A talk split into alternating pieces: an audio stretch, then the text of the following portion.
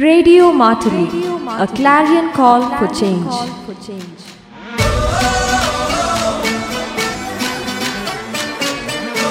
Listen, learn, and enjoy. And enjoy.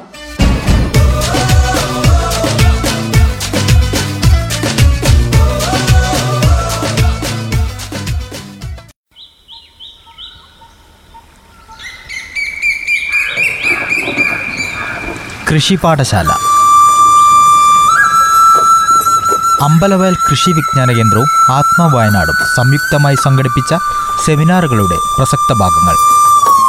കൃഷി പാഠശാല.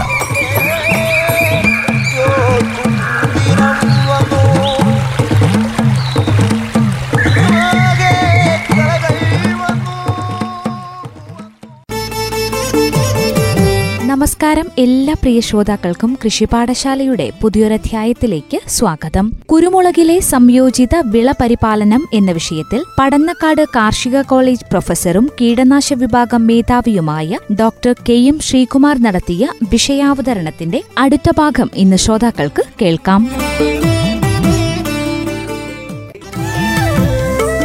അദ്ദേഹം പറഞ്ഞത് ഒന്ന് ജൈവകൃഷി.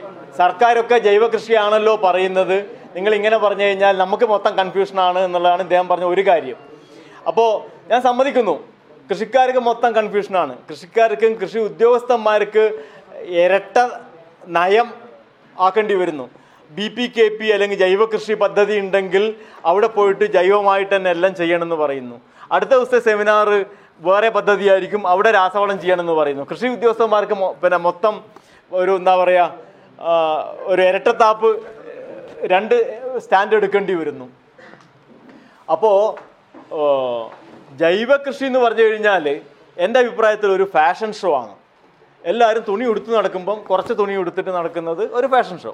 അതുമാതിരി എല്ലാവരും ശാസ്ത്രീയമായിട്ടുള്ള കൃഷി ചെയ്യുമ്പം കുറച്ചിങ്ങനെ ചെയ്യുന്നത് ഒരു ഫാഷൻ ഷോ. പിന്നെ ഈ നമ്മൾ ജൈവ കൃഷി ചെയ്യുന്ന ഉൽപ്പന്നങ്ങൾക്ക് അധികം വില കിട്ടുന്നുണ്ടെങ്കിൽ നമ്മൾക്കത് എക്സ്പോർട്ട് ചെയ്യാനോ അല്ലെങ്കിൽ ഹൈ ഇൻകം ഗ്രൂപ്പിന് മാർക്കറ്റ് ചെയ്യാനുള്ള ഒരു ചാനൽ ഉണ്ടെങ്കിൽ നമുക്ക് ഉൽപ്പാദനം കുറഞ്ഞാലും നമ്മളെ വള്ളികൾ നഷ്ടപ്പെട്ടു പോയാലും നമുക്ക് പിടിച്ചു നിൽക്കാൻ പറ്റും. അങ്ങനെയൊന്നും ചെയ്യാണ്ട് നമ്മൾ ജൈവ കൃഷി ചെയ്യണമെന്ന് പറഞ്ഞു കഴിഞ്ഞാൽ നമുക്ക് സാമാന്യം നല്ല തോതിലുള്ള ഉൽപ്പാദനം നിലനിർത്താനും നമ്മളെ തോട്ടം നിലനിർത്തുകയും ചെയ്യണമെങ്കിൽ നമ്മൾ ഈ മൂലകങ്ങൾ കൊടുത്തേ തീരൂ കാരണം നമ്മളെ മണ്ണ് പരിപൂർണമല്ല. മണ്ണിന് ഒരുപാട് അഭാവങ്ങളും ആധിക്യങ്ങളും ഉണ്ട്. അത് ശരിയാവണമെങ്കിൽ ഈ മൂലകങ്ങൾ കൊടുത്തേ തീരൂ. അപ്പോൾ അങ്ങനെയുള്ള കേസിൽ ജൈവകൃഷി നമ്മൾ അടിച്ചേൽപ്പിച്ച് കഴിഞ്ഞാൽ കൃഷിക്കാരന്റെ കാര്യം പോക്കാണ്. കൃഷിക്കാരന്റെ ആംഗിളിൽ നിന്നുകൊണ്ടാണ് ഞാനിത് പറയുന്നത്. നിങ്ങൾക്ക് പ്രത്യേകിച്ച് ജൈവ ഉൽപ്പന്നങ്ങൾ എന്ന് പറഞ്ഞ് കൊടുക്കാൻ ഒരു മാർഗവും അതിന് നിങ്ങൾക്ക് അധിക പൈസയും. മറ്റെടുക്ക കിട്ടുന്നതിനേക്കാൾ ഒരു ഇരുപത്തഞ്ച് ശതമാനം വില നിങ്ങൾക്ക് കൂടുതൽ അങ്ങനെയുള്ള തോട്ടങ്ങളുണ്ട്. അത് ഡയറക്റ്റ് എക്സ്പോർട്ട് പോകുന്ന നമ്മൾ ഇവിടുത്തെ പിന്നെ തിരുനെല്ലിക്കടുത്തുള്ള പരമേശ്വരന്റെ തോട്ടം. നേരിട്ട് എക്സ്പോർട്ടാണ് അയാൾ ഒരു മാർഗം കണ്ടുപിടിച്ചിട്ടുണ്ട്. അയാൾ നേരിട്ട് പാക്ക് ചെയ്ത് എക്സ്പോർട്ട് ചെയ്യാണ്. അയാൾക്ക് ജൈവ കൃഷിയാണ് ചെയ്യുന്നത് അയാൾ അതിൽ തെറ്റില്ല. അല്ലാതെ ഒരാൾക്ക് ജൈവ കൃഷി പറഞ്ഞു കഴിഞ്ഞാൽ അയാൾക്ക് വരുമാനം പോയി ചിലപ്പോൾ അയാളെ തോട്ടം പോകും.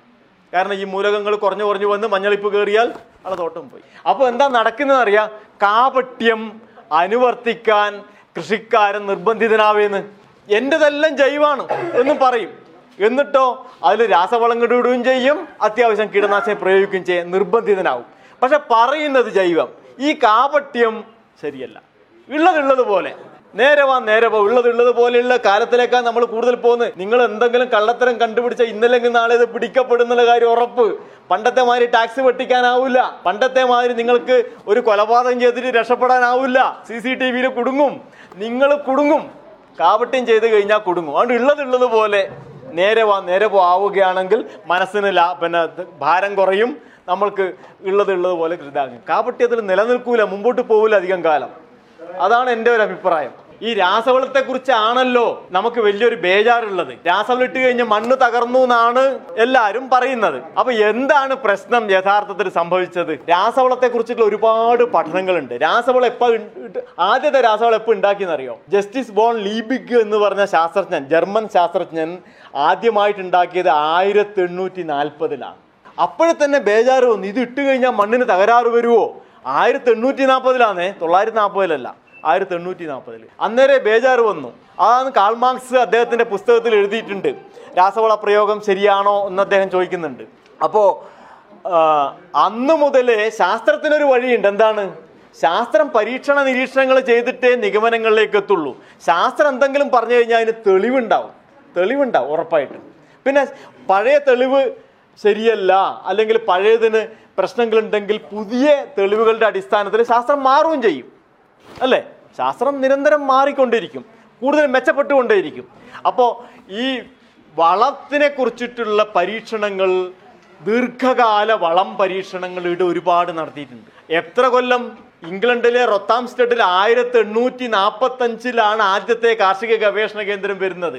പിന്നെ അമേരിക്കയിലെ കൊളംബിയയിലെ മോറോ പ്ലോട്ട് എക്സ്പെരിമെന്റ് ആയിരത്തി എണ്ണൂറ്റി എഴുപത്തി ആറിലാണ് ആയിരത്തി തൊള്ളായിരത്തി ഒമ്പതിൽ കോയമ്പത്തൂർ കാർഷിക സർവകലാശാലയിൽ ദീർഘകാല വളപരീക്ഷണങ്ങൾ തുടങ്ങിയിട്ടുണ്ട് ആയിരത്തി തൊള്ളായിരത്തി ഒമ്പതിൽ അങ്ങനെ ലോകമെങ്ങുമുള്ള എത്രയോ ഗവേഷണ കേന്ദ്രങ്ങളിൽ മുപ്പത് കൊല്ലം മുതൽ നൂറ്റമ്പത് കൊല്ലം വരെ നീണ്ട പരീക്ഷണങ്ങൾ നടത്തിയിട്ടാണ് പറയുന്നത്. ജൈവവളങ്ങൾ നൂറ് ശതമാനവും രാസവളങ്ങൾ നൂറ് ശതമാനവും ആയിട്ട് ചെയ്തു കഴിഞ്ഞാൽ മണ്ണിന് കുഴപ്പമില്ല. പക്ഷെ പുളിരസം കൂടുന്നുണ്ടെങ്കിൽ നമ്മൾ കുമ്മായ വസ്തുക്കൾ ചേർക്കണം. ഇതാണ്. ഇത്രയും കാലം നീണ്ട പലതരം മണ്ണിൽ പലതരം കാലാവസ്ഥകളിൽ പലതരം വിളകളിൽ പല മുപ്പത് കൊല്ലം കുറഞ്ഞത് നീണ്ട പരീക്ഷണങ്ങളിലാണ് നടത്തിയത്. അതിലാണ് ഇങ്ങനെ പറയുന്നത്. അതുകൊണ്ട് രാസവളത്തെക്കുറിച്ചിട്ടുള്ള ഒരു ഭീതി വേണ്ട. യൂറിയ മാത്രമാണ് അന്തരീക്ഷത്തിലെ നൈട്രജൻ കെമിക്കലി സിന്തസൈസ് ചെയ്തിട്ട് നമ്മൾ കാക്കുന്നത് നമ്മളെ മൂത്രത്തിലുള്ളത് യൂറിയാണ് പശുവിന്റെ മൂത്രത്തിലുള്ളത് യൂറിയാണ് ഏ? പിന്നെ ബാക്കിയുള്ള ഫോസ്ഫറസ് രാജ്ഫോസ് ആണ് രാജസ്ഥാൻ എന്നുള്ള പാറപ്പൊടിയാണ്. പൊട്ടാഷ് പിന്നെ റഷ്യ ചിലി ജോർദാൻ സിറിയ ഈ നാല് രാജ്യങ്ങളിൽ നിന്നുള്ള പാറപ്പൊടിയാണ് പൊട്ടാഷ്. ബോറാക്സ് ഇവിടെ നിന്നുള്ള പാറപ്പൊടിയാണ് ടർക്കി നിന്നുള്ള പാറപ്പൊടിയാണ്. ആ പൊട്ടാഷ് അതെല്ലാം സർക്കാരിന്റെ നയങ്ങളല്ലേ? ആ ഡബിൾ ആണെങ്കിൽ പോലും സബ്സിഡൈസ്ഡ് ആണ്. കോടിക്കണക്കിന് ടോട്ടൽ ഫെർട്ടിലൈസർ സബ്സിഡി ഒരു ലക്ഷത്തി ഇരുപത്തി അയ്യായിരം കോടി രൂപയുടേതാണ് സെൻട്രൽ ഗവൺമെന്റ് കൊടുക്കുന്നത്. അത്രയും സബ്സിഡി കൊടുക്കുന്നുണ്ട്. എന്നിട്ടാണ് അല്ലെങ്കിൽ നേരെ ഡബിൾ ആവും. ഇപ്പം ഇരുപത്തിരണ്ട് രൂപയല്ലേ പൊട്ടാഷിന്? അത് നാൽപ്പത്തിനാല് രൂപയാവും. ഒറിജിനൽ കോസ്റ്റ് ആണെങ്കിൽ. അപ്പൊ ഫിഫ്റ്റി പെർസെന്റോളം സബ്സിഡി വെച്ചിട്ടാണ് തരുന്നത്. പിന്നെ പിന്നെ ഗംഗാതട സിന്ധു ഗംഗാതട സമതലം ഇല്ലേ? അവിടെ പൊട്ടാഷ് നല്ലോണം ഉണ്ട്. അവിടെ നൈട്രജൻ ആണ് കുറവ്. കീടനാശിനികൾ പക്ഷെ കീടനാശിനികൾ ഇദ്ദേഹം പറഞ്ഞ കീടനാശിനികളെ കുറിച്ച് നമുക്കെല്ലാം ഒരു ഒരു വ്യാകുലത ഉണ്ട് അല്ലേ? നമ്മുടെ ഒരു ആശങ്കയുള്ള സംഗതിയാണ് കീടനാശിനി. പക്ഷെ കീടനാശിനി ആയാലും അത് തളിക്കുന്നതിനൊരു തത്വമുണ്ട്. നിങ്ങൾ ക്ലോർപൈറിഫോസ് രണ്ട് മില്ലി ഒരു ലിറ്റർ വെള്ളത്തിൽ കലർത്തിയിട്ട് നിങ്ങൾ ഒഴിച്ചു കൊടുക്കുന്നുണ്ട്. നിങ്ങൾ മരിക്കുന്നില്ല. നിങ്ങളെ കുട്ടികൾക്കും കുഴപ്പം വരുന്നില്ല. നിങ്ങളുടെ അച്ഛൻ ഒരു തളിച്ചിട്ടുണ്ട്. എന്റെ അച്ഛൻ കൃഷിക്കാരനായിരുന്നു. നെൽകൃഷിക്കാരനാണ്. പണ്ടേ മാലത്തെ കൊണ്ട് കുപ്പി എൻട്രിൻ എന്റെ കുപ്പിയൊക്കെ എന്റെ വീട്ടിലുണ്ടാവലുണ്ട് അപ്പോൾ എന്തുകൊണ്ടാണ് കീടങ്ങൾ ചത്തുപോവുകയും ചെയ്യുന്നുണ്ട്? കീടങ്ങൾ ചത്തുപോകുന്നു മനുഷ്യന് കുഴപ്പം വരുന്നില്ല. ചിലപ്പം ദേഹത്ത് വീണാൽ പുകച്ചിലുണ്ടാവും അല്ലേ? ഞാൻ കൊല്ലത്തിൽ ഒരു മൂന്ന് തവണയെങ്കിലും കീടനാശിനി അടിക്കാറുണ്ട് എന്റെ വീട്ടിൽ നിറയെ ഓട്ടുമ എന്ന് പറയുന്ന ചെറിയ വണ്ടില്ലേ പറമ്പിലുണ്ടാവുന്ന അത് മുഴുവൻ വന്ന് കൂടും എന്റെ വീട്ടിൽ. പഴയ വീടാണ്. അപ്പോൾ ഞാൻ തന്നെ കയറിയിട്ടാണ് അടിക്കൽ അട്ടത്ത് മുഴുവൻ കയറി കീടനാശിനി അടിക്കണം. മാസ്ക് ഇട്ട് ഫുൾക്കെ ഷർട്ട് ഇട്ട് ചെരുപ്പ് ഇട്ടിട്ട് പാൻസ് ഷർട്ട് ഇട്ട് കയറിയിട്ട് ഞാൻ തന്നെ അടിക്കും. അപ്പോൾ എവിടെയും വീണ് കഴിഞ്ഞാൽ ഞാൻ പിന്നെ കൂടാണ്ട് പറമ്പിൽ ഈ പിന്നെ കോണ്ടാഫ് അടിക്കുമ്പോഴും പിന്നെ ടിൽട്ട് അടിക്കുമ്പോഴെല്ലാം ഞാനും കൂടും പണിക്കാരുടെ കൂടെ. ഞായറാഴ്ച കൃഷിക്കാരനാണ് ഞാൻ. കംപ്ലീറ്റ് ഞാനും വൈകുന്നേരം വരെ അവരെ കൂടെ പണിയെടുക്കും.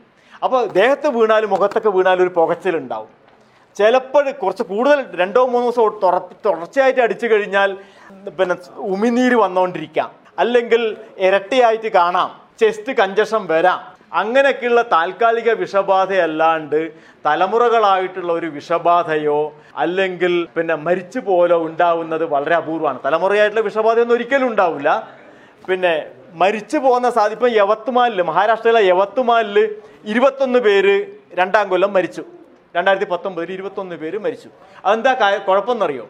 ഒരു പിന്നെ പാത്രം നിറച്ചും കീടനാശിനി അടിച്ചു കഴിഞ്ഞാൽ നൂറ്റി അമ്പത് റുപ്യ കിട്ടും. രാവിലെ ഏഴ് മണിക്ക് തുടങ്ങിയാൽ വൈകുന്നേരം ആറ് മണി വരെ അടിക്കും കർഷക തൊഴിലാളി. അതിന് എത്ര പാത്രം അടിച്ചോ അത്ര കിട്ടും. പിന്നെ ഹൈബ്രിഡ് പരുത്തിയായിരുന്നു ഇത്ര ഹൈറ്റിലാണ്. ഇങ്ങനെയാണ് അടിക്കുന്നത്. മാസ്ക് ഒട്ടിട്ടിട്ടുമില്ല.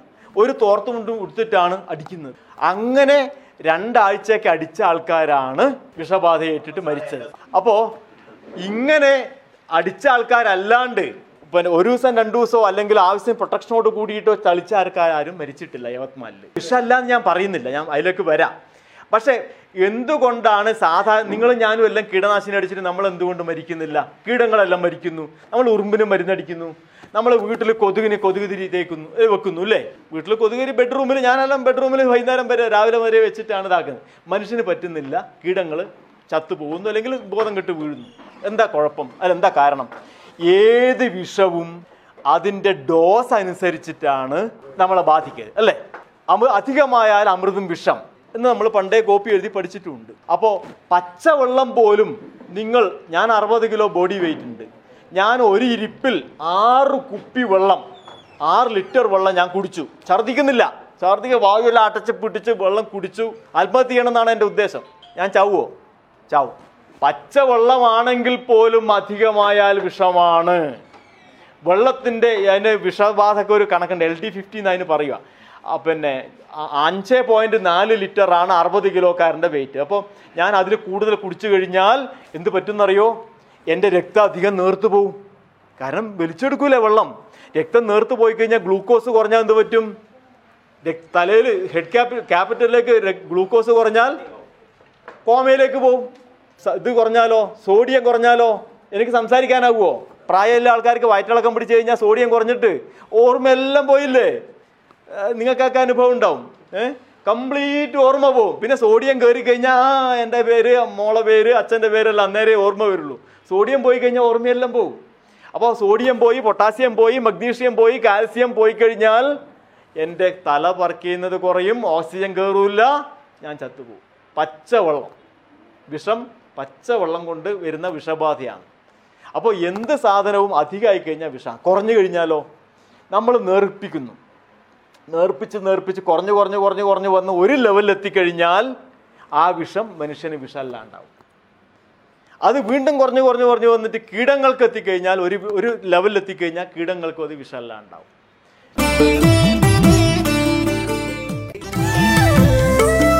ശ്രോതാക്കൾ ഇന്ന് കൃഷിപാഠശാലയിലൂടെ കേട്ടത് കുരുമുളകിലെ സംയോജിത വിള പരിപാലനം എന്ന വിഷയത്തിൽ പടന്നക്കാട് കാർഷിക കോളേജ് പ്രൊഫസറും കീടനാശ വിഭാഗം മേധാവിയുമായ ഡോക്ടർ കെ എം ശ്രീകുമാർ നടത്തിയ വിഷയാവതരണമാണ്. കുരുമുളകിലെ സംയോജിത വിള പരിപാലനത്തെക്കുറിച്ച് ഇവിടെ തീരുന്നില്ല. കൃഷിപാഠശാലയുടെ അടുത്ത അധ്യായത്തിലൂടെ കൂടുതൽ വിവരങ്ങൾ മനസ്സിലാക്കാം. നന്ദി നമസ്കാരം.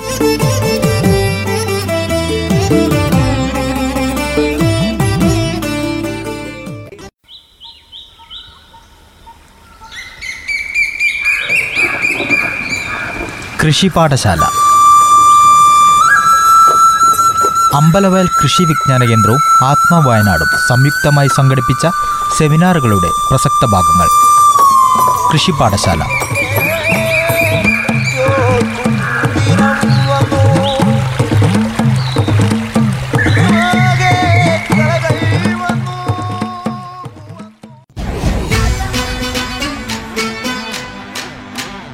Radio Martini, a clarion call for change.